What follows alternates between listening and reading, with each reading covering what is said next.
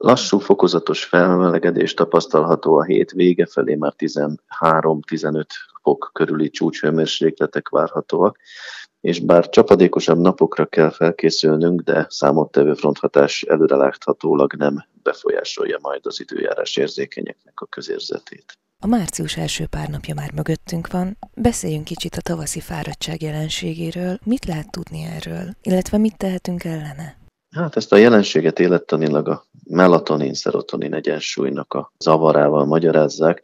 A melatonin tulajdonképpen a tobozmirigy alvás ébrenlét ciklusát befolyásoló hormonja, és hát a fő elválasztási ingere a fény hiánya, ezért téli időszakban rendszerint nagyobb mennyiségben szokott termelődni. A szerotoninnak pedig a hangulatjavító hatása az, ami nyár közelettével egyre nagyobb mennyiségben tervelődve felelős lehet részben a javuló állapotért, de természetesen mindkettőben sok egyéb tényezőnek is még szerepe lehet.